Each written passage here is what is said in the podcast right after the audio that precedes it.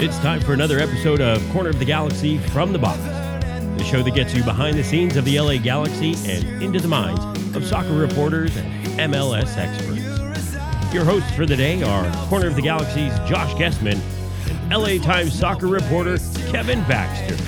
Let's start the show. Hello, everybody. Welcome to Corner of the Galaxy from the box on cornerofthegalaxy.com. Coming to you on Monday, November 26th, after that long four day weekend. Back to a regular work grind. The LA Galaxy back in the news. We have a bunch of stuff to get to. Mr. Kevin Baxter back in the house as well. So, uh, a lot of things. LA Galaxy alumni news. Uh, some Zlatan Ibrahimovic talk, of course, because we can't get through an episode without talking about him. The LA Galaxy going through their option declines and option accepts. So we're going to uh, talk about those a little bit as well, uh, what the current roster looks like, and a whole bunch of really fun details in there as well that I think you're going to enjoy. A packed show for a Monday night. But before we get too far, let's check in with my fearless co-host over here, Mr. Kevin Baxter. Kevin, how's it going, buddy? Yeah, you know what? We're a month into the offseason, the Galaxy offseason. There's other teams still playing, but we're a month into the Galaxy offseason. And man, there is, like you said, there's a ton of news. The contract options, the deadline to either pick them up or decline them was today. And the Galaxy now have set their roster at 16, but not every player uh, that uh, had their roster declined is leaving and uh, not every player that had their contract uh, option picked up will be staying. Um, one of those that we don't know if he's coming or going is uh, Zlatan. That's and right. So we'll talk about that. Um, also, we're going to talk about some potential changes to the MLS playoff format again. That, that's that's a good one. change though. all the time. Yeah, that's a good one. Though. I kind of this is going to be good. We'll get into it, but I, I really like the uh, that whole idea behind what they're trying to do. At least Uh, we'll see how it is in actual theory. Surprisingly enough, uh, I'm going to disagree with you. oh, no, no surprise. bit. Yes. But but the thing I, re- I really want to talk to you about is you mentioned a four day weekend. Who got a four day weekend? I did not get a four day weekend. In fact, I didn't get a weekend at all. On Sunday, I was at the Charger game, Oh, covering yes. the Charger game, and I and uh, since I always get accused of being too negative on the Galaxy, and mainly I get accused of that by the Galaxy. I will start this show with words of praise for the people at the StubHub Center and at AEG. Um, I don't kn- remember the exact quote, but when, if you remember, when the Chargers decided they were going to play at StubHub Center, uh, there was a real hue and cry about the damage it would do to the field. And you know what? Look what happened in Azteca, and the NFL game couldn't be played there because the way the field was ke- was kept up or not kept up, as the case may be. You look at what happened with the Tottenham game this weekend at, at Wembley, played on a field that was just used by the NFL that was all torn up and was not a good field. Um, so at StubHub Center, the field has done has held up surprisingly well. And one of the things that AEG said at the beginning of this whole process is that after every NFL game, I believe they said this, there's something to this effect. After NFL games, the field would be taken out and replaced. They laid out a new field after every NFL game. And I think all of us said, no, you're not going to do that. That's way too costly. That's way too too difficult to do. Why bother with that? Well, as I said, I covered the Charger game last night. As usual, I was one of the last people out of the press box, so I was there quite late. And as I left, the field was being torn up. The uh, between the hash marks from goal line to goal line was all dirt, and there were tractors out there tearing the field up. And the Galaxy aren't playing anymore. So uh, apparently they are. That's how they're maintaining the field. They really are replacing the field after NFL games. That's awesome, and I think it explains why Azteca is horrible and and Wembley was terrible and the StubHub Center field, from what I've seen and heard, seems to be holding up really well to Yeah. having two tenants, an NFL team and a, and a soccer team, plus all the other stuff they're doing there. Yeah, So it, it's not. congratulations, kudos to the Galaxy for doing that. I, I was going to say it's not it's not completely unheard of that you see teams rip up between the hash lines, um, NFL teams, and lay down new grass because really the center of the field is what gets completely torn up. I, I I know personally that you and I have talked about how the how the field is definitely impacted for Galaxy games. I mean, there's players out there who tell me the same. It may look like it's perfect and pristine, but there's a lot of stuff out there that's being covered. So it's not a perfect transition, but yeah, I mean, replacing the grass on a regular basis is a is a good thing, and uh, I think obviously you can't replace the whole field every single time because uh, the grass would never have a chance to take root. But uh, as it goes right now, uh, it seems like StubHub Center has done, I would say, a, a remarkable job, Kevin, of whenever there are two tenants and there are games being played on both sides,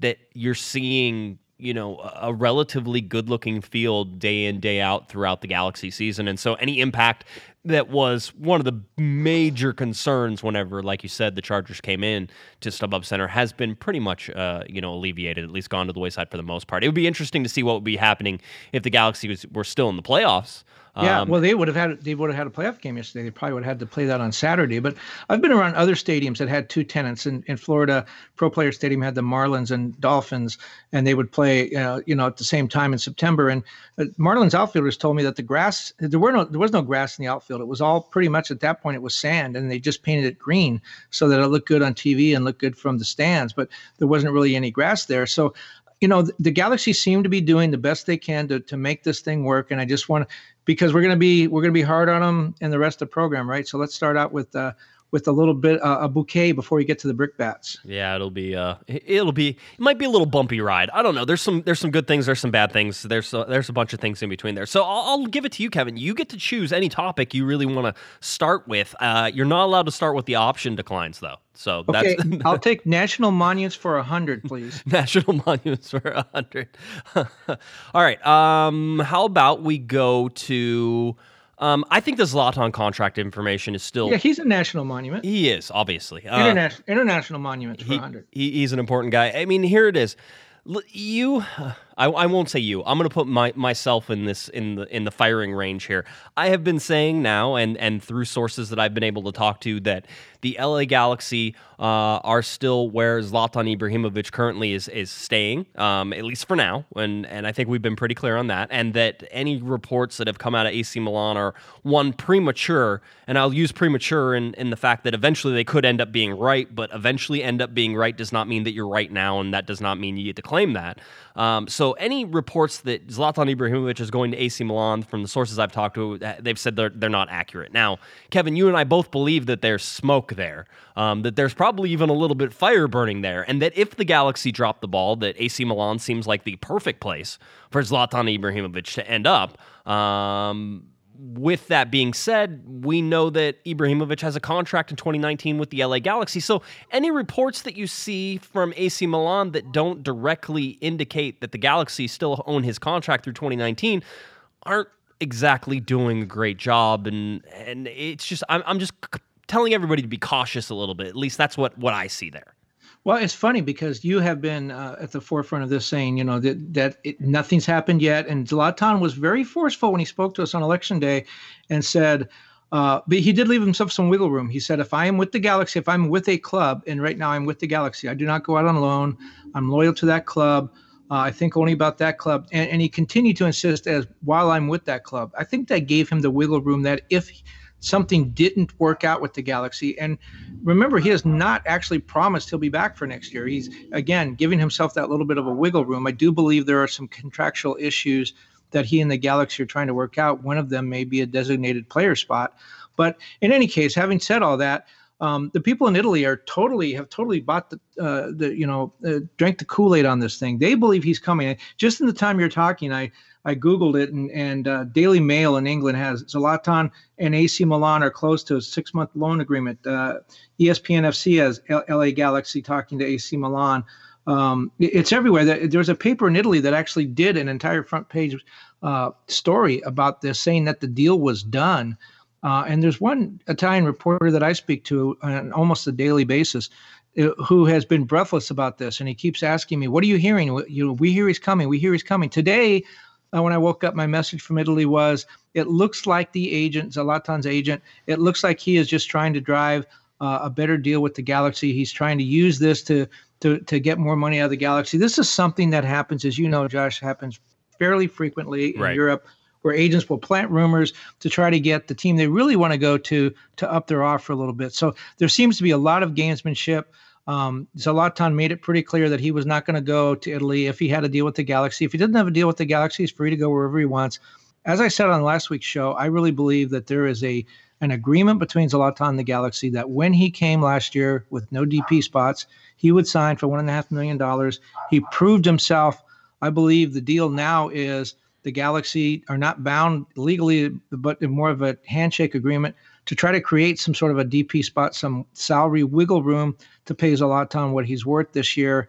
And I think that's where they are. I think Zlatan's waiting for that to happen. He's waiting for the front office hires, which still haven't happened. We right. still have, don't have a coach. We do not have a director of soccer operations. I think Zlatan is waiting for all that to happen before he says, I'm definitely coming back. In the meantime, these uh, Milan rumors will continue. And I, I think the ball is in the Galaxy's court. Until the Galaxy say, look, we can't work this out with Zlatan, um, I think Zlatan is still here but in the meantime, you're going to continue to hear these these rumors in Europe just because Zlatan it behooves him to sort of make sure he has a place to go if things don't work out in Carson. Yeah, and the other important part about this is the Galaxy having that 2019 contract for Zlatan Ibrahimovic means that if they wanted to uh, if Zlatan wanted to leave, that either AC Milan would have to pay a transfer fee to the LA Galaxy or the Galaxy would release Zlatan Ibrahimovic from his contract. Either of those things are, are highly possible if Zlatan wants out, um, even though the Galaxy could play hardball here and, and really sort of force either Zlatan to play or force, uh, you know, Milan uh, into a transfer fee.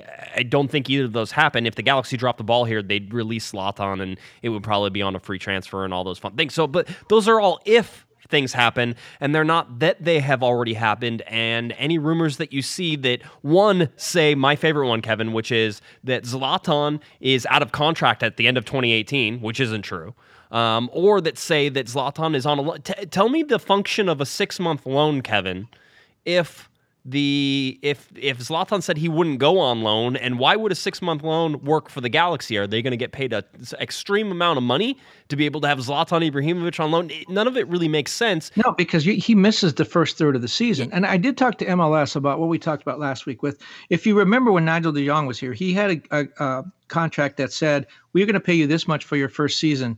If you play in 23 games, then you automatically become a DP and you come back the next two seasons for this amount of money. Um, and uh, so it was very incentive laden contract.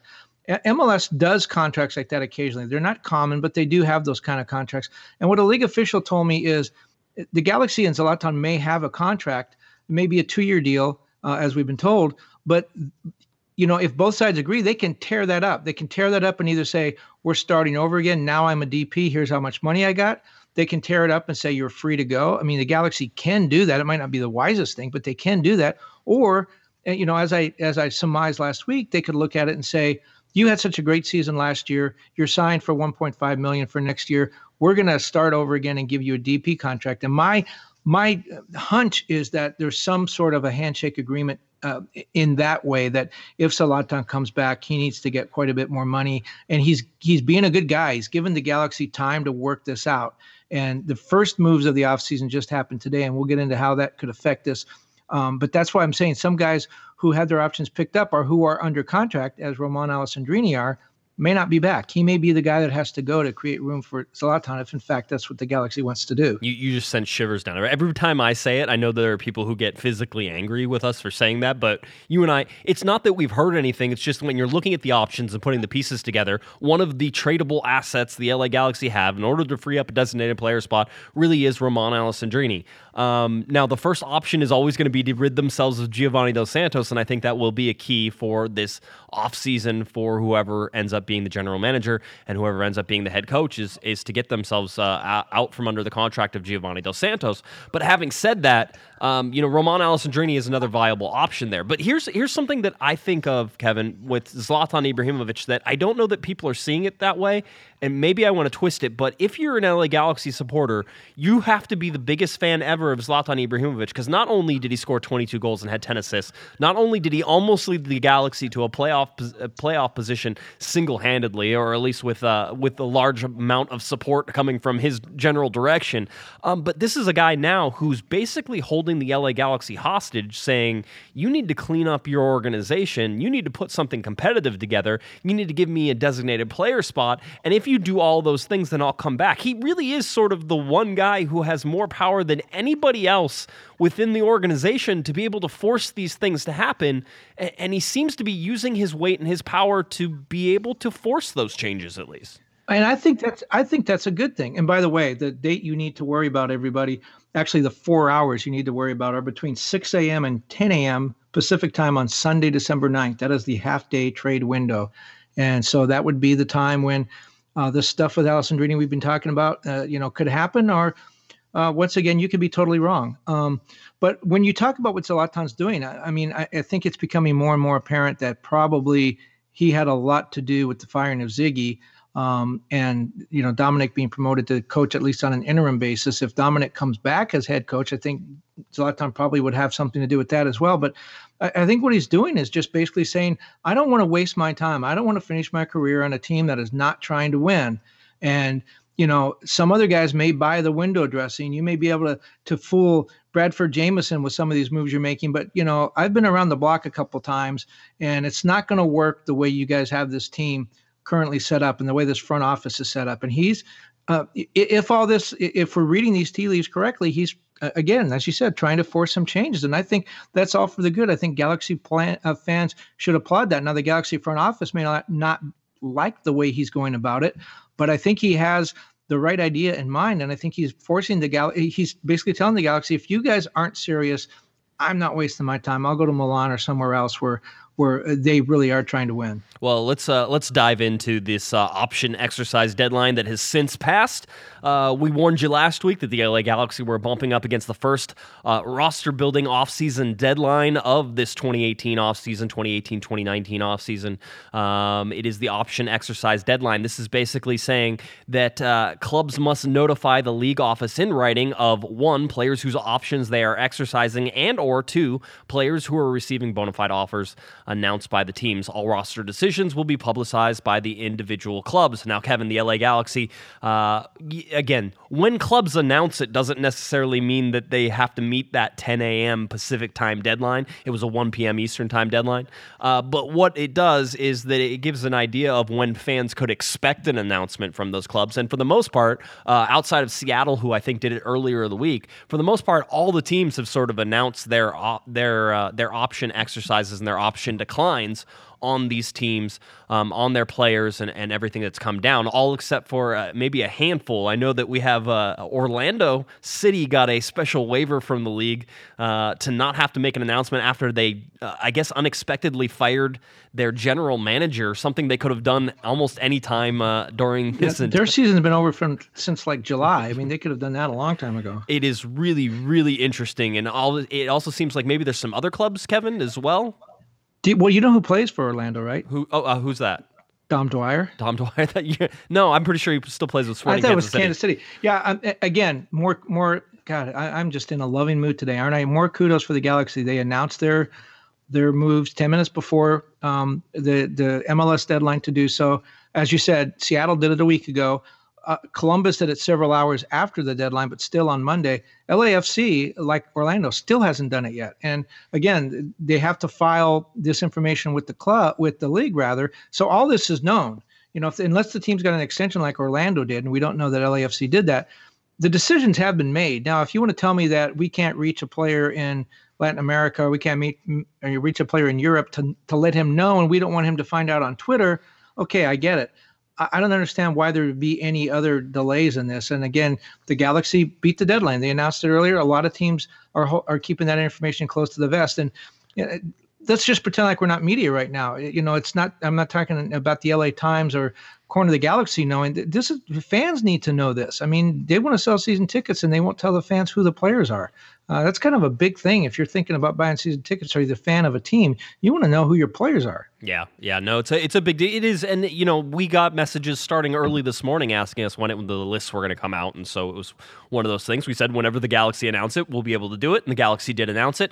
Uh, in total, the LA Galaxy declined eight players. Uh, they picked up the options on four players. So when we're talking about options and option declines, uh, the standard MLS contract, and let's start with sort of the standard, and you know, the, we'll we'll break off from there. But the standard MLS contract basically is for one year and then one year option. So it's a two year deal, but the second it's a year club option. is though, a get it? yeah is a club option. Absolutely, it's not a player option. yeah, the club can say you're out of here, and uh, or the club can say, yeah, I know you've got better offers somewhere, but we're we're exercising our option. You can't go anywhere. Right, and all of that is laid out by the contract. So if you had a contract for 2018 that says it's going to pay you $100,000 and your contract for 2019 says it's going to pay you $150,000, if you're the Galaxy, you can look at that and say, well, we liked paying you $100,000 and we don't want to pay you $150,000, so we're going to decline your option. Um, it does not mean that you will go away never once, never be on the LA Galaxy again. Now, for some of these names, and we'll give you the complete list of names and the total roster and where everybody sort of sits right now. For some of these names, um, it's it's sort of an interesting little take on these things, um, you know. And some of these names are not going to be back, Kevin. We're, we're fairly certain of that. But, whenever, but some of them may. Some of them, absolutely, some of them may. So uh, the LA Galaxy declined, and really, it's about declining options more than it is picking up the options. But the LA Galaxy declined to eight players: uh, Ashley Cole, Michael Ciani, Rolf Feltscher, uh, Baggio Husidic, Shannon Williams, uh, Ari Lassiter. Brian Sylvestre, and Servando Carrasco. That is eight players for a total of uh, two million sixty-two thousand four hundred ninety-nine thousand dollars. Is that four hundred ninety-nine dollars? I guess so. Just over two million dollars. But, but we know. I mean, let's. We know that they're talking to at least one for sure. Maybe, maybe, maybe as many as two or three of those players on that list. Yeah, uh, that they would like to have them back, but they want them back under new ter- new contract terms. Well, it, it's so and and the ones that they they optioned in. So these are players who had an option for 2019, and the Galaxy decided that was a good deal, and we want to exercise that option, and you're going to remain a Galaxy player in 2019. The option in were Sebastian Lletget. Uh, they were Daniel Steres that was Bradford Jamieson IV, and it was Justin Vom Steeg, backup goalkeeper. So those were the option ins, and that now makes a total of 16 players on the roster. So as it stands right now, there are 16 players on the roster. I'll give you the names Giovanni Dos Santos, Jonathan Dos Santos, Romain Alessandrini, Zlatan Ibrahimovic, uh, Jorgen Skjelvik, Ola Kamara, Perry Kitchen, David Bingham, Sebastian Lletget, Joao Pedro, yes, that Joao Pedro, uh, Daniel Steres, uh, Tomas Hilliard Arce, uh, Hugo Arellano, Bradford Jamieson IV, Efrain Alvarez, and Justin Vom Steeg. So there you go. You have all of your 16 players. Now, that does leave three players, Kevin, who are out of contracts. So these are guys whose contracts expired in 2018. They don't have a contract for 2019. Um, outside of Chris Pontius, none of them are eligible for free agency. So whenever you look at it, uh, Chris Pontius is one of the ones out of contract. Emmanuel Boateng is out of contract, and Dave Romney is out of contract as well. These are all three players the Galaxy have apparently, as according to the press release, have already started negotiations on for their 2019 contracts. I expect Kevin, looking at the three out of contract players, that all three of them will return to the LA Galaxy just off the top of my head when I'm sort of figuring where they play and where the LA Galaxy needs some bodies. Um, so it wouldn't surprise me that you know Dave Romney gets a raise, uh, that Emmanuel Boateng probably stays about where he's at uh, in terms of his uh, financial number, and that Chris Pontius could come down a little bit um, just in terms of his age. So you look at all those things. So it's likely the LA Galaxy will have 19 players on their roster, Kevin, which is a huge departure from last year when I think they jettisoned in 13 players. Um, and didn't have a whole bunch in terms of uh, what else was coming back uh, on that roster. So it's been a busy day in terms of all those things that have happened. But even with the 16 players, there's still $15 million of salary uh, committed to those 16 players at 2018 valuation and not 2019. So 2019 yeah. we expect it to go up a little bit about 40% of that money going to Gio, by the way. But when you, again, when you look at, so it, this is just a, a, procedural thing. The Galaxy can continue to negotiate with players who uh, have their options declined. They can trade players who have their options picked up, um, you know, that are signed. They can, again, continue negotiating with, with Dave Romney and others. When you look at the, the roster as it's currently constituted, you have only four defenders. Uh, the two of them are, are Hugo Arellano and, and Thomas Hilliard Arce. So when you look at the players that they declined, I don't think Ashley Cole will be asked back. He's going to be 38 next month. But there are some other defenders on there. When you look at uh, uh, Williams, perhaps, or especially uh, Rolf Feltscher, those may be guys they want to bring back. Uh, one of the guys whose contract option was declined, Baggio Husidic, was the last person who was in uniform for the Galaxy's last World uh, MLS Cup championship in 2014. He was the last player that was uh, among the 18 that dressed for that game. His contract was declined.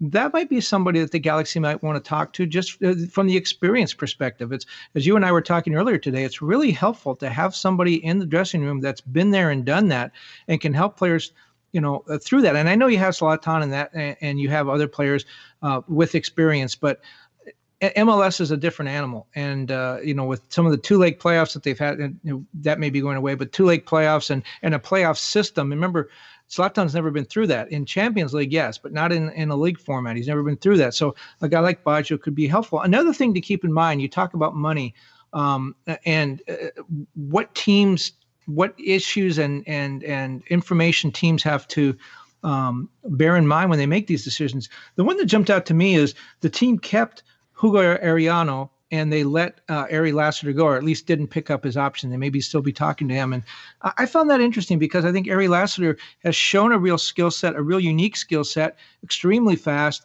Uh, you know, he's had some game changing uh, appearances when he's come in late in games, would seem to be kind of a guy that you might want to keep around. Where Hugo Arellano's played four games in his MLS career. What, what's the difference? Well, one is one's a defender and one's a forward, where you're kind of deep at forward already.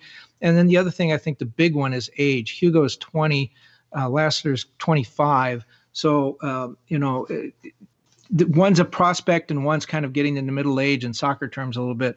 And so maybe the Galaxy decided that it was time to move on from Ari Lassiter, let him go try his luck somewhere else. Yeah, well, I'll give you another difference too is that Hugo Arellano is a homegrown player, so his salary doesn't count against the cap up to one hundred and fifty thousand dollars, I believe, and so he uh, that that would be one reason that you keep him because he has little impact on your uh, on your overall cap. Whereas Ari Lassiter is not a homegrown player, although he's been with the LA Galaxy for a while, um, and so that's another sort of issue that, that comes about that. Uh, just looking at those those players and where you can put it, I'll say this: that the LA Galaxy cleared, I believe, uh, they have six uh, international slots right now, and they cleared three of them. Now, granted, I think they only have eight slots, and that's why Joao Pedro was loaned out. So if Pedro continues to be on loan, then that will be five international slots the LA Galaxy have and able to bring in three more players. But basically, with Ashley Cole, Michael Ciani, and Rolf Feltscher off that, they have cleared uh, three international slots. Now, I'll tell you, one of those guys that we think is probably a guy who could be back on this roster is Rolf Feltscher.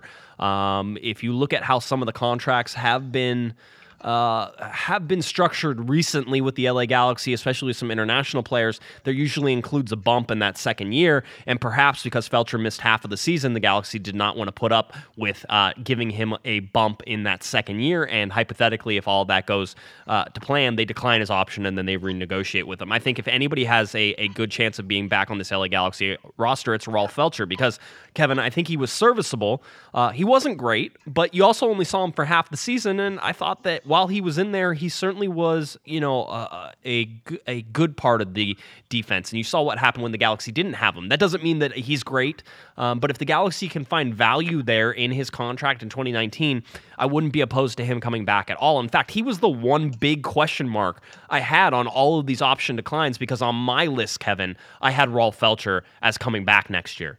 Um, it just made sense, and it seemed likely that his contract would probably be put in place to do that. I mean, you're talking about other guys and why. You know, I, have been getting questions this whole time too. Kevin is is why didn't they get rid of Giovanni Dos Santos? Well, he doesn't have an option for 2019, so they they he has a contract for 2019. He'll be back regardless. Same with Jorgen Skjelvik and and why you, the Galaxy didn't rid themselves of him at a million dollars and and sort of saw what they said he's going to be back next year as well because he has a contract for next year. Perry Kitchen falls into that as well. So the Galaxy have, and, and you and I, Kevin, have talked about this. The Galaxy have some decisions to make and probably have some salary cap issues they're going to have to sort of keep in mind as they look forward to the 2019 season. But Feltscher was a big surprise. I know there's lots of people who are saying, Ashley Cole was a surprise. It wasn't a surprise. And in fact, you and I, Kevin, have been telling people for the last two or three months that you better see Ashley Cole before he disappears um, because at the end of the season, it's likely to be his last. The Galaxy hinted at it. Cole came out and almost said it um, many, many times.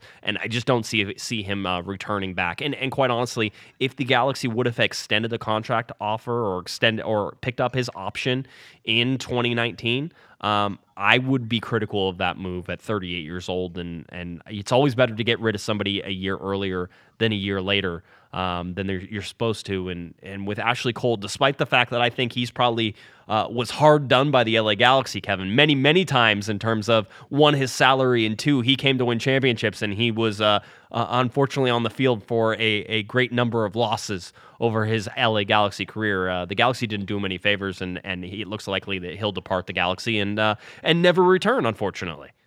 Well, when you talk about Feltscher again, it's a it's a position of need. They really need defenders. They need experienced defenders. Two years ago, they tried the young defender thing, did not work out.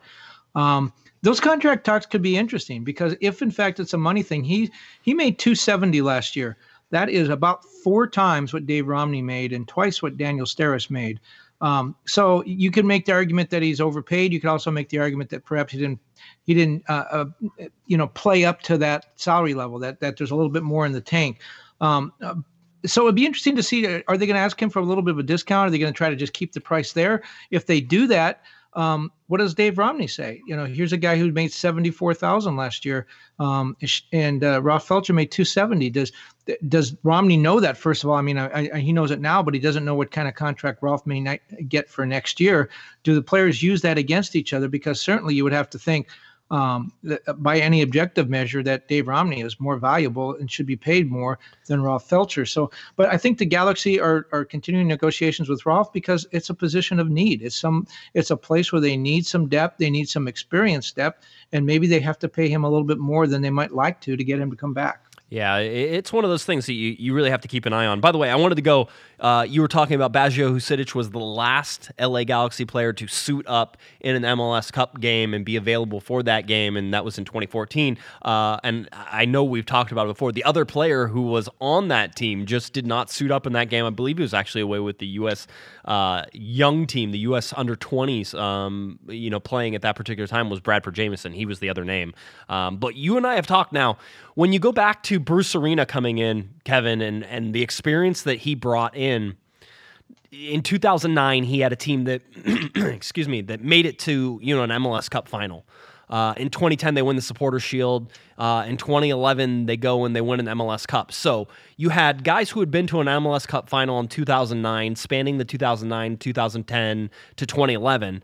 Uh, then you had a 2011 2012 run where you had back to back. So you had guys on both of those teams that were able to span the 2013 year and then end up at 2014. And then you had guys on the 2014 team who lasted, you know, up until now. So you have for since 2009 had guys who knew what it was like to win or play in an MLS Cup final you know, since the Galaxy, since 2009, which is, eh, eh, you talked about it, it's a huge advantage, and just the ability to understand the MLS playoffs and everything else that's sort of in between and what it takes to win an MLS Cup or takes to get to an MLS Cup final. All those things are knowledge based, and as a team, you grow. So Bruce Arena always keeping that core sort of the same rotating players here and there. It was always sort of like a Swiss Army knife. He was able to pull out, you know, different tools and, and make things work, but there was still always that shared experience. you're seeing the end of it, really. I mean, uh, you know, Baggio Husidic could make his way back to the LA Galaxy. Again, it could be a contract negotiation tactic. All those things make some sense.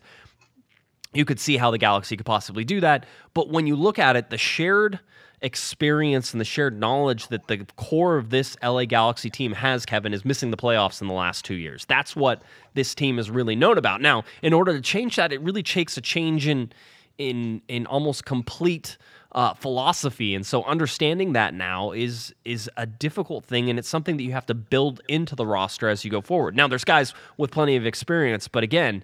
Um, sort of seeing the end of that era. Uh, if Baggio Husidic doesn't return, um, you know that's that's an another interesting sort of take on on the LA Galaxy and, and, and sort of where they're at. Well, you just hit on you just hit on a topic we haven't talked about yet. And when you talked about building the roster and Bruce Arena, the people building the roster, um, the, the front office, this is the same group that built the team the last two years. The team that lost the franchise record 30 games in consecutive seasons. The team, the teams that did not get to the playoffs for two years. Um, you know, Chris Klein with as team president, Jovan Kirovski on the scouting side.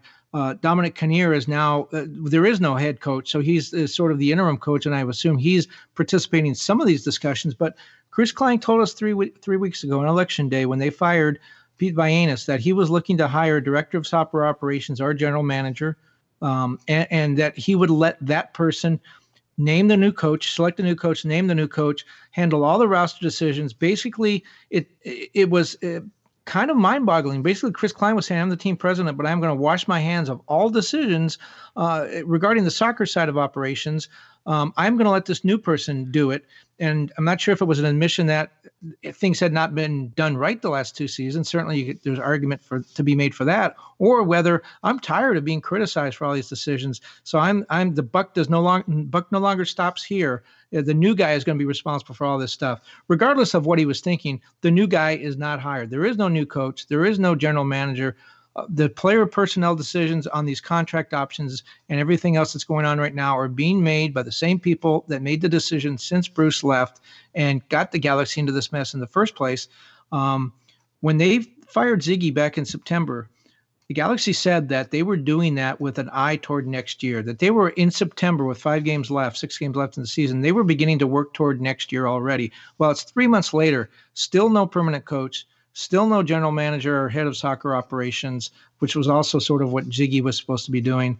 Um, it's hard to imagine that the team is actually further along now than they were when they let Sigi go uh, back in September. Yeah, I mean that's that's sort of, and we talk about intern. We talked uh, after that election day uh, media availability. We talked about, uh, you know, Chris Klein saying that he had an internal timeline, um, and I think the quote was, you know, that he wasn't basically going to re- release that to the media because he didn't want us to criticize them if they they didn't meet it, if things went a little ran, ran a little bit long, or they didn't really want us to know their plan. So maybe it was in the Galaxies. I'll play devil advocate, devil's advocate for a second, Kevin. Maybe it was maybe the Galaxy's internal timeline says that, uh, you know, that they're fine right now, that this isn't a big deal, and that really their internal timeline is to have somebody by January 1st. I mean, that seems ridiculous. It seems out. It seems dangerous.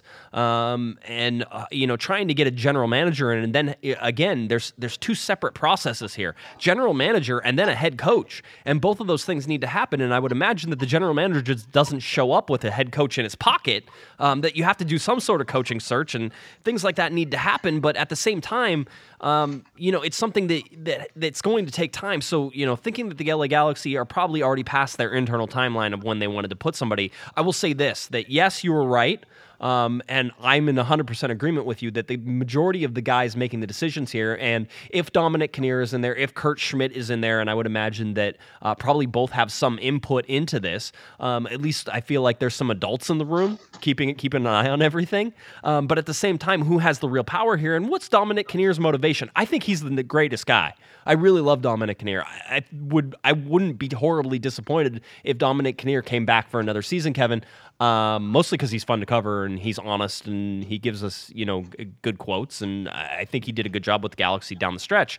Um, whether or not he could replicate that starting next year under a different general manager is something you could question. But I mean, what would motivate Dominic Kinnear if he's not given a head coaching job?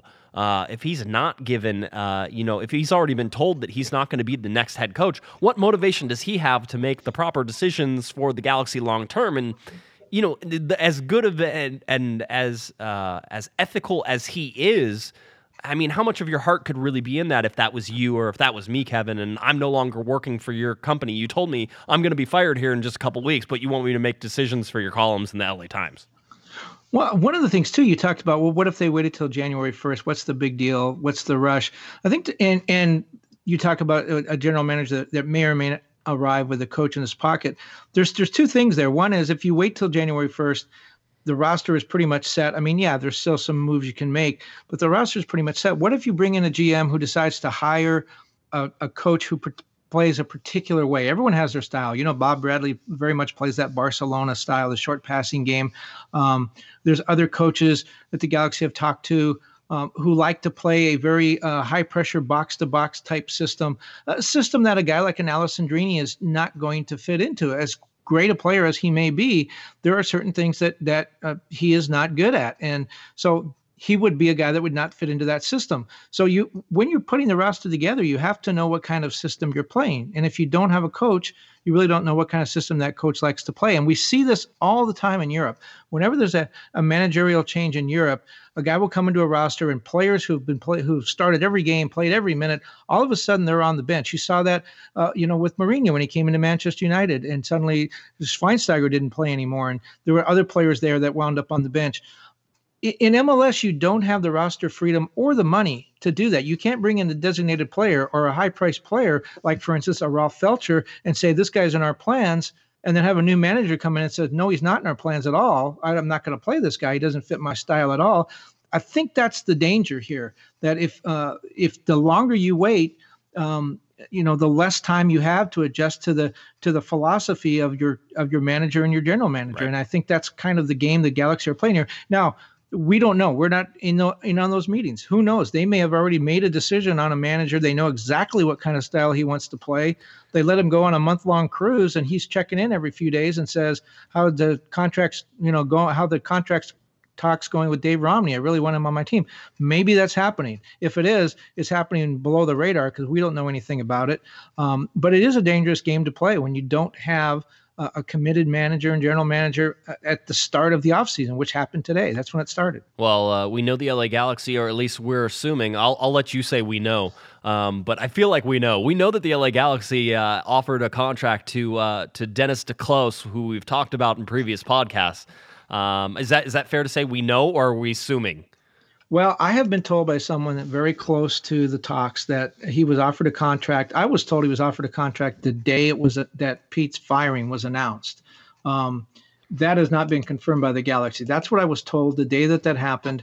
Um, the next day, apparently, uh, contract negotiations blo- broke down.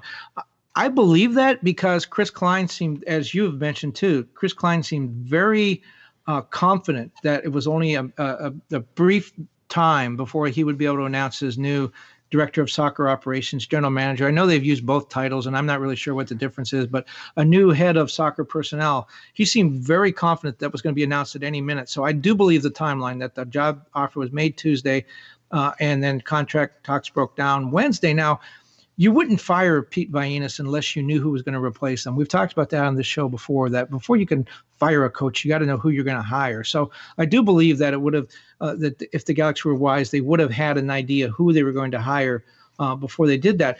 Now, so I have this one person who is very close to that, uh, who was monitoring it, was told by a player that te Kloese had been offered the job. Um, then I actually talked to Dennis, and his response to me when I asked him when he might be making the decision or was he coming his response to me was I first have to get my head around some things at the Mexican Federation. I've been working there since 2011 and will need a couple of weeks to see where we stand. Nowhere does he say I haven't been offered a job. Right. He's this is conjecture about when he might accept the job, if he will accept the job. So that to me also lends credence to the fact that that he was offered the job. Uh, the Galaxy have to shudder when they realize when they read that quote saying, "I will need a couple of weeks to right. see where we stand. Remember, the national team, the senior national team, has no more games. They're done for the year. The, the some of the age group teams are still playing, but the U20s are done. I think the U17s are, are done now too. So there's not a lot of work for him to do. He's essentially just cleaning out. If he's coming to the Galaxy, he's essentially just cleaning out his office at this point. If I'm the Galaxy, I'm saying get hire a maid. Get down here. We need you right now. Yeah, it, it's interesting. And then there was also some speculation that uh, perhaps uh, he would be coming with, as I said, a coach in his pocket. Kevin, we talked. Uh, what I guess Hercul- Herculez Gomez on his podcast um, was talking about uh, te Kloese and uh, and who who did he say, Kevin? Who who could he possibly say uh, would be joining him here? Miguel Herrera, former coach of the Mexican national team. Yeah, a guy, by the way, who got fired for punching a reporter, right? Well, I'm going to take his side in this. Uh, he was it was at the airport in Philadelphia. It was after Miguel Herrera had just led the Mexican team to the Gold Cup championship uh, a couple years ago. He had uh, led them through the World Cup uh, into the round of 16, where they always go, anyways. Uh, you or I could probably get Mexico to the round of 16, but in Brazil, did a good job coaching down there.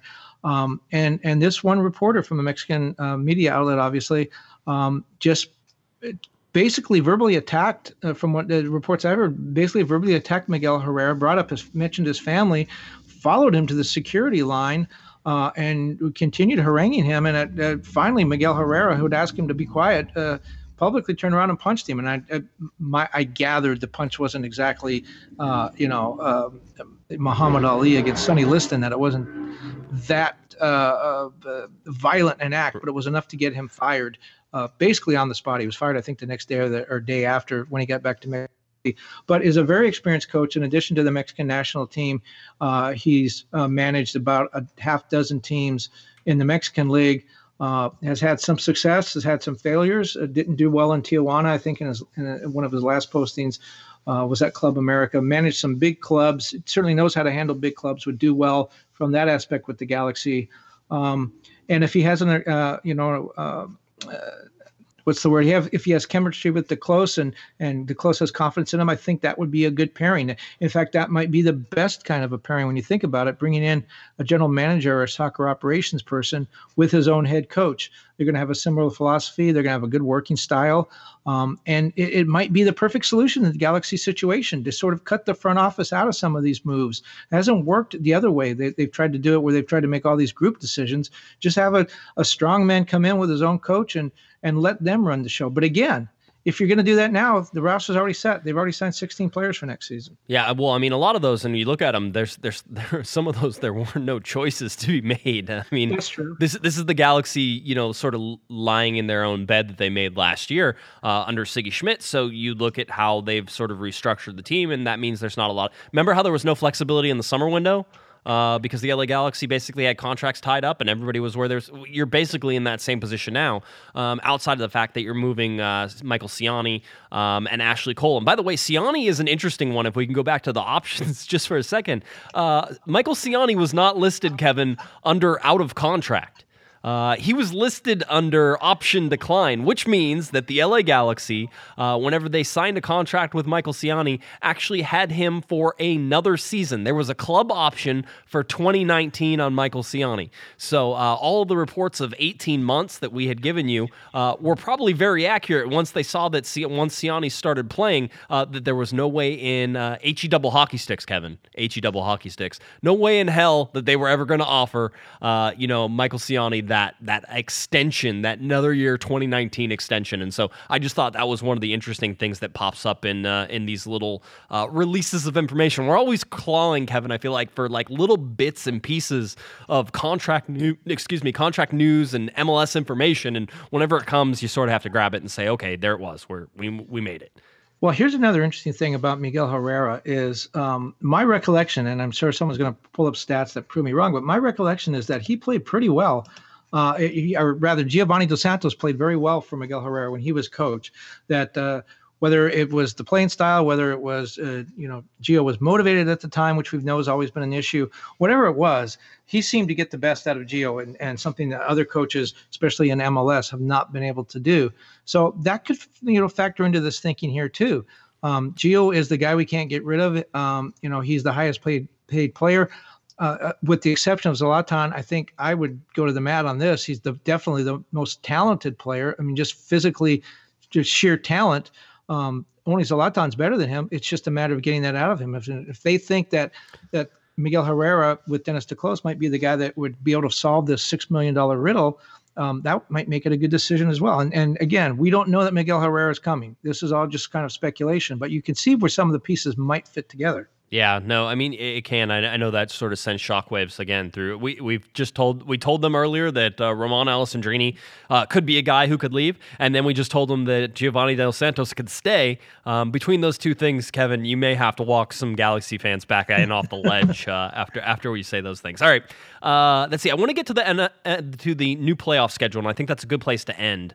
Um, but oh, yeah, it's already. No, because I'm going to throw in another topic in between. But we want to go to LA Galaxy alumni news because there's been some oh, stuff. Yes, yeah, I know this is some good stuff. There's been some stuff that has been popping up that we do definitely need to talk about. Uh, one of those things is LA Galaxy al- alumnus uh, Greg Berhalter, who's certainly been in the news a bunch. Uh, obviously, the technical director at Columbus Crew looks likely to take the U.S. men's national team job, but there was a tweet that came out from Duane Rollins, who covers soccer uh, north of the border in Canada most of the time. Uh, but he was talking about uh, how there was a low rumble that Greg Berhalter it was now equally likely to end up with the LA Galaxy as he was with the U.S. men's national team. I think we're still leaning towards and expect that Greg Berhalter will be named the U.S. men's national team uh, manager here whenever it uh, it comes out, whenever they finally make that announcement. Hopefully soon, so that way everybody can stop speculating and the LA Galaxy can be moved off the list of places that Greg Berhalter could show up. I've been told by people close to Greg Berhalter uh, that have been asked to advise him on this that he's simply just finishing the paperwork now, and and it could be named any minute. The team is out of the playoffs. Uh, the U.S. national team is done for the year, so now would be a good time to do that. I, I do want to throw in the possibility, and I, I'm just this is just me guessing. You know, Tab Ramos has done such a great job with the U20s. They won the CONCACAF championship again this year with Alex Mendez, former Galaxy Academy player, leading the way and winning the Golden ball as a player of the tournament. Uh, I'm wondering if if his stock rose a little bit late, and with the U.S. having such a young team now, you know, Christian Pulisic's not even old enough to drink yet.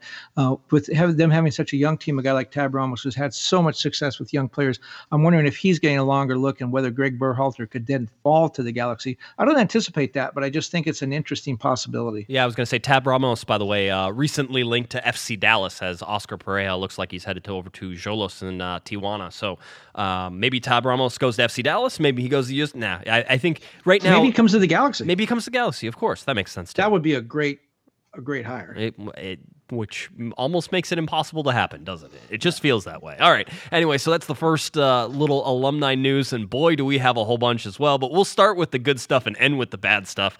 Uh, Robbie Keane lands an assistant job with the Irish national team, uh, which I, is bad for anyone on the Irish national team. Irish national team manager Mick McCarthy says that Keane proposed the idea. Uh, he'll join uh, the number one assistant there, Terry uh, Connor, as assistant coaches, and McCarthy says that that Keane will be driving up and down the country to watch players and report back. So I think that's a great step for Robbie Keane, who has wanted to be a coach, um, who has been putting in the time and effort, and even when he was with the Galaxy, uh, to to get his coaching badges and to get those credentials worked up. And now he has landed a an, assistant role job there with the Irish national team. Ask ask some formerly young players in the Galaxy, people like uh, Gyasi Zardes, about about how helpful uh, Robbie is in his coaching technique on the field. there might be a reason to worry a little bit in Ireland. No, he's listen again. He's one of those guys. He may not have been beloved by the players, but they all respected the man and they understood what he, it's like. It's like anybody can sort of get away with that. People said Landon Donovan wasn't the nicest guy, and that Landon Donovan and Robbie Keane didn't get along on the field. But you know what? They thrived on the field in terms of you know their personalities. Don't don't don't buy into Kevin's negativity about Robbie Keane. Keno's Keno's a legend.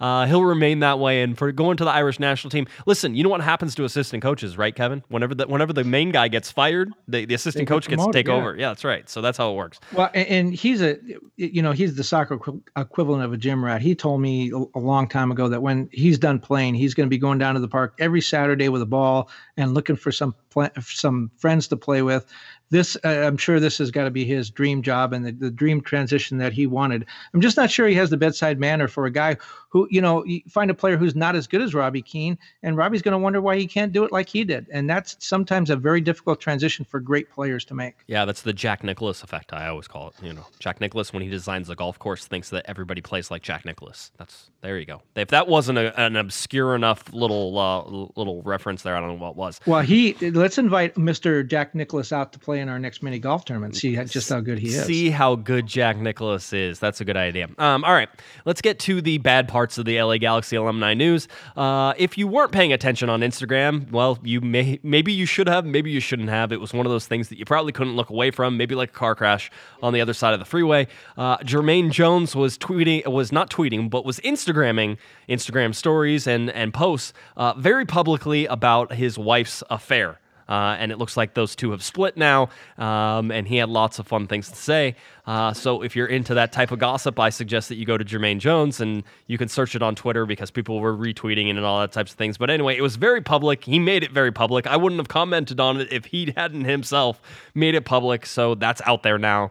Um, and was at least for a moment there uh, rather interesting uh, for for a couple minutes. Uh, the other guy who is in the bad part of the uh, LA Galaxy alumni news is Jelle Van Damme, uh, as Jelle Van Damme was accused of stalking his ex-wife for the past three years. And yes, that does include time when he was with the LA Galaxy. Um, that's with Elke Clijsters. That's the sis, uh, sister of tennis star Kim Clijsters. Um, and uh, she has accused Van Damme of stalking her for the past three years. Um, and of course, Van Damme is currently back at Royal Antwerp and is expected to have to uh, go to the uh, local authorities there and turn himself in pretty soon. But a, a bunch of really bad things there, Kevin. He would apparently sit outside uh, her house in his car and and like t- and text her and, and like uh, bother her. So it just if all of these things are true, which it certainly seems like it's leaning that way, uh, a bit of a monster uh, he has been or has become. Um, whenever you look at that, which sort of puts a little bit of a black eye on his time here with the LA Galaxy, but just uh, more LA Galaxy alumni news, at least to pass along. Well, and and you know, remember he kind of forced the Galaxy to let him go back to Belgium. He wanted to be with his family, wanted to be around his family, and I wonder uh, obviously we knew some of that was going on then. I wonder if that figured into that, whether uh, the Galaxy were aware that that this situation existed and made them more receptive to his uh, you know wishes to go back. Um, it, it, may have played a, a part in, in, that whole move. And you know, he was not really focused his last season here. The first year here, he was a great captain and, and a fantastic player. You could tell. In fact, Chris Klein told me that from the very beginning, his second season, from from preseason training camp, he just wasn't there mentally, and maybe this all had had a part of that. Yeah, I mean, I certainly think it played a huge part in it, especially with the rapid uh, movement of him wanting to go back as well. So, uh, you know, all all bad things. I mean, none of that is, is really fun. The the Berhalter news and the Robbie Keane stuff is of course fun, but um, you know, seeing the other side of that is bad. All right. Let's head now to the playoff schedule and the quote unquote new schedule uh, for the new regular season as well. Uh, as you know, uh, the uh, there there had been a rumor that had been floated out and around. I'll give you just some basics of it. Kevin and I can sort of talk about it here and and break it down. But uh, the current regular season, Kevin, runs from March to October. Uh, we know this. That means that the playoffs are in November. That means that they play through the international break, which is super annoying because any momentum that you had built up goes away with the international break. And the teams are now just getting back to uh, MLS uh, Cup playoffs, and you know you're getting the the first legs are, are complete. Now you have the second legs coming up, and that means that the MLS Cup will be pushed all the way to December. And if it's in a place like Sporting Kansas City, where it is uh, it, it can be snowing, or New York, where it can be snowing, I think it's snowing right now. Yeah, it very well could be all over the Midwest. Um, so all those places, it brings in more weather, and so the momentum thing is probably the bigger issue than the weather, um, just in terms of how that goes. But it looks like MLS is set to switch up um, their regular season. It's still a, a start in March um, from what I understand, but eventually could possibly push that into February with some of the teams coming in from warmer climates like Nashville and Miami. Um, so you'll be able to move the the early season games away from the northernmost teams and put them into sunny places like Southern California uh, and Miami and, and Nashville and, and some of those other in Houston and, and places like that where you can uh, you can get away with playing that. So they're looking at that that being a possibility, but it would go from March to October with the decision day or the very last day of the season, Kevin, possibly in 2019 being pushed up as far as October 6th. That's right, October 6th. And the reason that's important is is oh, and the other big thing about this, by the way, that if you don't like the MLS playoff format, just stick around; it'll change. I think this is the third or fourth change um, they've made in the last three or four seasons. And the the way the playoff structure will change is right now they have a knockout round uh, game, as you know, two knockout round games in each conference. That is a one-off game, and then the conference semifinals and conference finals are two-leg playoffs, and then you go to the MLS Cup final, which is one game. The, now the playoffs will all be one one and done. So it's a single elimination. It's just one game. There is no two-leg um, uh, playoffs. The idea is the playoffs.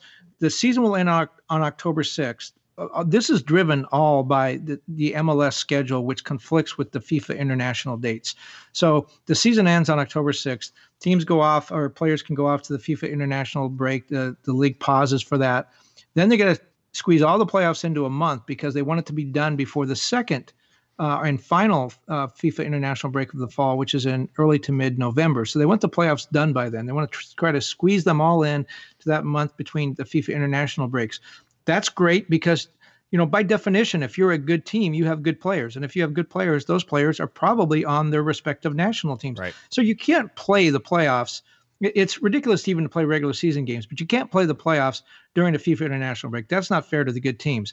So that's good. What i don't like about it is two things. One is as bruce arena always used to say um, that soccer is the sport that is the most susceptible to uh, upsets. You know, you uh, a really bad team can play a great defensive game, can park the bus, and can win in, in, in extra time, or can win on a ball that deflects uh, off the goalpost and goes in, and they win one to nothing. So by that definition, you're going to have a team that can win the supporter shield and go out in the first round because it's single elimination or it's, it's first playoff game uh, because it's single elimination. I think it it leads to the possibility of more upsets, which may not necessarily be fair to a team that's been good for six or seven months to lose uh, on a fluke goal in the playoffs. The other thing I don't like about it is you have a, a very real possibility that a low seeded team or sixth or seventh seeded team, and, and we need to mention that too. Yes. The playoff field is probably going to expand to seven teams even before the league expands to 28, meaning more than half the teams then will get into the playoffs. If they expand to seven teams next year with 24 teams in the playoffs, 14 of the 24 teams make the postseason.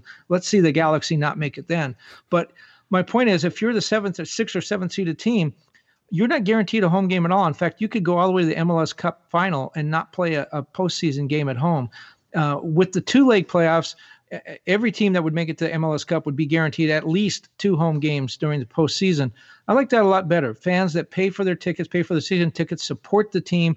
They deserve to see them play a home game during the playoffs. And with this one and done format, a lot of teams will never play at home in the postseason, even if they go all the way to MLS Cup. Yeah, that, that, and again, I'll point out Kevin's saying that in 2019, it's likely they're going to add a seventh team to each conference, which would mean 14 of 24 teams in 2019 would make the playoff, 14 of 26 in 2020, and then whenever they get along to to adding their 28th, uh, their their last two teams in 28, uh, then it would be 14 of 28. So there's your 50 percent that goes. I'll tell you why I like this. One is I don't like the international break at the end that kills the momentum in the playoffs, and two is I feel right now that the higher seeds are not being re- re- recorded or, or, or rewarded, I should say.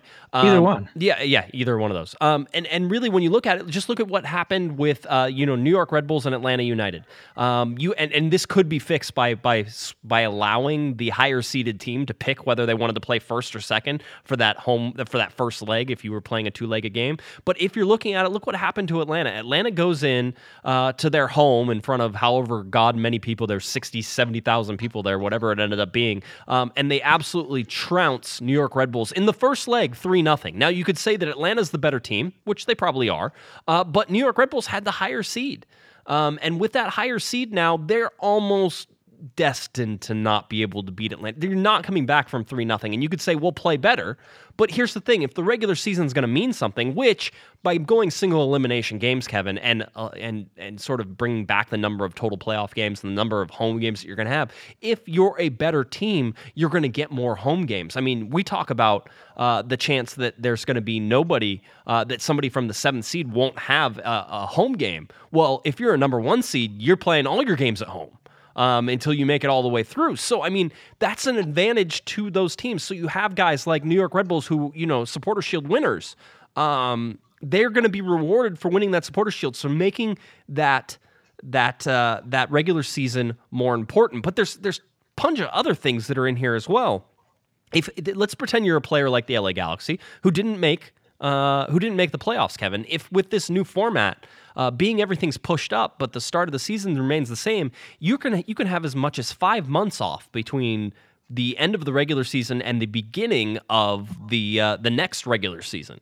So that's a huge amount of time, and we know that they're going to push for more midweek games if they condense this schedule down in order to make it. Yeah, yeah, it's two two extra midweek games per team, which actually really makes your point that this the schedule is going to be moved back to February because that is just too long. If, if you're eliminated on October 6th and you don't play a, re, a, a regular season game till March, that's simply too long. I, the plan right now is add two midweek games for every team, and that's how you make the schedule short. You, you get 34 games into a month shorter season. But you're right. They're gonna. You're absolutely right. They're gonna eventually move the start of the season back to February and use some of those uh, warm weather sites to start the season there. Which, which makes sense. You can do it. And I'll tell you this: that in terms of TV viewership, the TV partners are actually in favor of the more of more midweek games because Kevin, it's one of the biggest arguments you and I have all the time is that if you want a stadium to be full, especially someplace at StubHub Center, you play it on Saturday night. We know that. That's that's the play the time you can play that you're guaranteed basically to have a sellout game um, on Saturday night. If you go to a midweek game, we know that the uh, the attendance is a lot less, especially in Los Angeles with the amount of traffic that goes on on Wednesdays and Thursday nights. Certainly, that's an issue, but for the TV partners like ESPN and Fox, um, there's actually a higher rated games are being played midweek. So adding two midweek games is perfect for the national televised games because they'll be able to televise those. And I'll be honest, I'm more likely to watch a, a game that's midweek uh, than I am a game that's on the weekend. Usually, weekend I have things to do. Midweek, it's usually coming after work and uh, being able to uh, to watch a game. So there's all sorts of different things that look at this and and and try to figure it out. I'll, I'll, I'll point out the CBA currently requires Kevin that a minimum minimum of 36 hours of rest um, is between each game. So it's not like they're going to be able to stack these right on top of each other. Um, there's still some requirements that are there, but it, it's interesting. I really think this gives the advantage to the higher seed. If you want to make the the regular season mean something more, maybe this is it. Maybe Kevin. MLS Cup becomes sort of like an FA Cup win too, which is it's a tournament it's a tournament at the end of the season, and MLS Cup is great, but the Supporter Shield is better. I don't think that's ever going to happen in MLS. But it's you can almost you can almost start to make an argument about that. Well, I made I, I made that argument to uh, a MLS executive that I was talking to about this, this idea of upsets are going to be you know, you know um, more likely because uh, you know a lower seeded team could get a fluke bounce and win.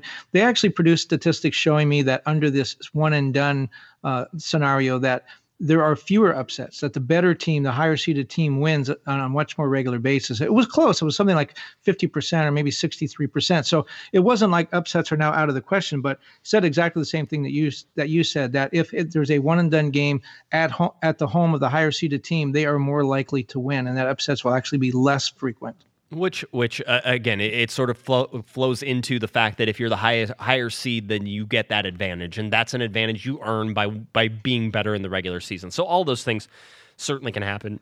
I think the playoffs. Listen, we I think everybody had a really t- really great time, Kevin, with watching those one and done games. Those play-in games, those knockout round games are are extremely exciting to watch. If you can imagine a whole tournament that way, I don't hate it. I don't hate the idea. I would eventually maybe like to go to a two-legged final uh, for MLS Cup.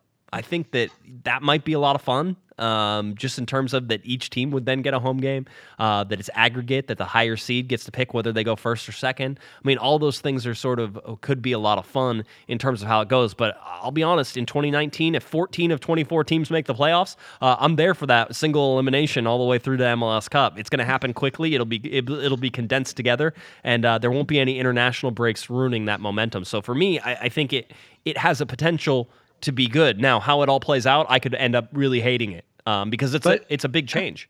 No, it is, and, and what, the thing I don't like about it, I guess the thing I don't like most is more than half the teams making the playoffs. So you're going to play 34 game regular season to eliminate Colorado and, and Orlando, uh, basically, and a couple others, and then go to the playoffs where 34 games now all of a sudden are out the window and you play one game and you're one and done. So you play a 34 game regular season essentially to be with the majority who moves on. Yeah. I mean, it, it's almost not uh, not all that significant that you make it to the playoffs. Now, if you're the number one seed, that's significant, but it's almost like it, it loses its significance making it to the playoffs because everybody goes, and then your season can can end in one game. Um, that seems a little harsh.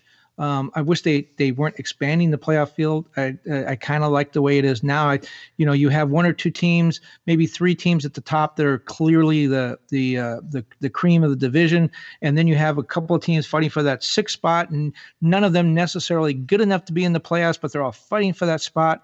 It's very uh, it's very exciting. I mean, if seven if the seventh place team had made it, I think we in both conferences, I believe we would have teams with losing records that would, would have made the playoffs this year. It, w- it would have been interesting. Um, for sure, would have been interesting. I'll tell you this: if you, if you have a losing record during the 34 game regular season, you, you have should, no business should, yeah. being in the playoffs. Well, and the adjustment comes in two forms, and one of the reasons they're adding the extra team is because they're actually losing the total number of playoff games. So there may be a contractual requirement that, uh, for television wise, they have a certain number of TV games uh, in there, and that's why they're adding the team early. Because I'm with you, I'm all for having 14 of 28 whenever there's 28 teams, but 14 to 24 seems like a lot, and it feels like a long way off until 14 to 26 in 2020.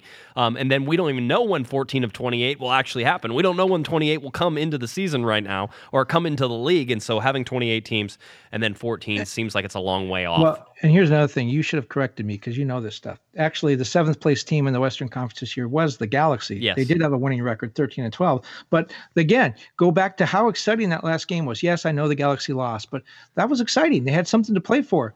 If seven teams had made the playoffs, I think they would have they would have been in. So uh, you know that last game would have lost a lot of its importance. It would have just been a playoff warm up. Yeah, but then it probably would have thrown the importance to the game before that, in which the Galaxy won and probably cemented their chance to get in the playoffs, and then they would have been playing for a higher seed as the sixth. Um, so there's still stuff to play for. You're, stop being stop being logical. I will I will attempt to not be logical anymore. That's not my job on this show. We all man. can't you believe you didn't catch that the Galaxy was a seventh place team? I man. was gonna let somebody yell at you on Twitter, and I'll be like, oh yeah, yell at me at Twitter yeah, anyway. I know, but it's more fun whenever that happens. I enjoy it. All right, um, let's see. I think that does it. We're we're good, right? We don't have anything else we need to talk about that was a lot. This is an off season, man. Uh, this is what happens during the off season is that you get these like random game or random weeks where you have tons of stuff. Now, the next uh, the next calendar item I think you had it, Kevin, was that half day trade window on December 9th. Um, which is the day after the MLS Cup uh, final. So it'll be something to sort of pay attention to and, and see whether or not the Galaxy have all their ducks in a row Pato says Ducks. Um, all their ducks in a row uh, to to you know be ready for that December 9th date, um, which then leads into I think December 11th, which is the MLS expansion draft where you have to protect 11 players, and the 11 players that you have to protect are, are aren't really even decided yet. Um, you still have to look at those contract uh, options and who you're going to eventually get, and you may end up protecting guys who are actually out of contract, which sort of baffles the mind sometimes. But you want to keep your rights to them and all sorts of fun things. So all that stuff has to be wrapped up now. Um, you know, coming up rather quickly, and the Galaxy, I think, did, and again, kudos to them. I think they did a good job on the options. Um, I think that's what they should have done. Um, there were no real surprises outside of Feltscher, but if they're renegotiating his contract, that makes sense to me in my mind. So I'm 100% on board with how they handled this first road bump, uh, this first speed bump in this off-season uh, parking lot that they have. So now it's a matter of, of whether or not they can put together something cohesive. They have a little bit of time to finally get that GM and get that coach, but uh, you know, again, clock is always ticking, and it's not their friend, and it will continue to not be their friend until they have a GM and until that GM hires a coach. So all those things still up in the air. Yeah, and I mean, I don't think they have that much time, if, especially if the guy's coming from out of state or out of the country. I mean, shoot, even if he's coming from uh, Orange County, traffic can be hard. It could be tough to get to the StubHub Center by December 9th. It, you it never can, know. It can take forever. All right. It that's, can take a long time. That's what we got. All right. Hey, uh, there's a coach out there that has a helicopter. That's what, and he lives in Orange County. What do Yeah, you know? there you go. It's it's crazy. Jurgen Klinsmann definitely definitely come to the LA Galaxy. You heard it here first, or Tab probably Ramos. last. Tab Tab Ramos is my new dark horse. Ta- Tab Ramos is going to FC Dallas. So now now who do you have? That's that's my Um, that, that's my inclination is that that's how that's going. Uh, you know I- what? The best guy may be in the building. Um, I, I'm still a Dominic Kinnear fan. Hey. he made these guys winners when he had them. Yep. Why take a chance on somebody else? But I know I'm going to lose that argument. You you will. We've had that argument many times. All right. Uh, let's see. Anything else? You good? yeah, that was a long show. I know it was. It's okay. We got through it. All right. If you're looking for Mr. Kevin Baxter on Twitter, it's at kbaxter11. Follow him right there. And of course, head on over to latimes.com where you can catch all of Kevin's wonderful writing. He has a, a great soccer newsletter you need to be subscribed to as well. Not only because it occasionally has our podcast on there, but uh, because it's some great content and some stuff you won't get anywhere else. So go subscribe for free to that soccer newsletter. You can do it. Uh, LATimes.com, where you can find it. If you're looking for me on Twitter, it's at Jay Guesman, J G U E S M A N, and of course at Galaxy Podcast. Head on over to cornerofthegalaxy.com for all of our podcast news, articles, all of our analysis on the options that were declined, the options that were picked up, the out of contract players as well. It's right there on cornerofthegalaxy.com. All right. For Mr. Kevin Baxter, I'm Josh Guesman. You've been listening to Corner of the Galaxy from the box on cornerofthegalaxy.com. Have a great one, everybody. You've been listening to the Corner of the Galaxy from the Box podcast on cornerofthegalaxy.com. You can follow the show on Twitter and Instagram at Galaxy Podcast, and be sure to check out and subscribe to iTunes, Stitcher, and Facebook by searching for Corner of the Galaxy. And for all of your independent LA Galaxy news, discussion, and entertainment, including this podcast, head on over to cornerofthegalaxy.com. Fans, thanks for listening. We ask that you be kind and courteous to your neighbors as you leave the podcast. We thank you for joining us and look forward to seeing you again. Until then, I'm Michael Araujo, and on behalf of the entire Corner of the Galaxy crew, goodbye, everybody.